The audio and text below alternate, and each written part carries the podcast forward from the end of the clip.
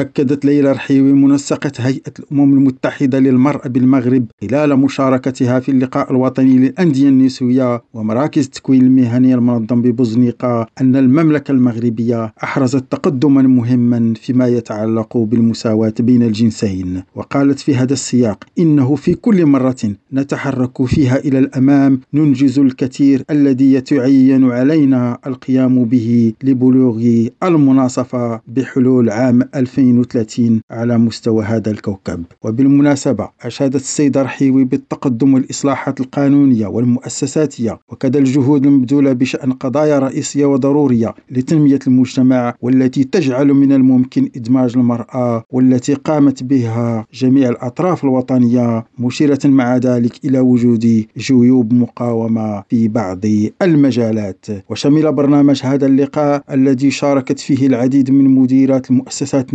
النسوية عقد ورشات عمل متعلقة على وجه الخصوص بعروض التكوين داخل هذه المؤسسات من أجل التمكين والإدماج. عبد اللطيف الجعفري ريم راديو الدار البيضاء.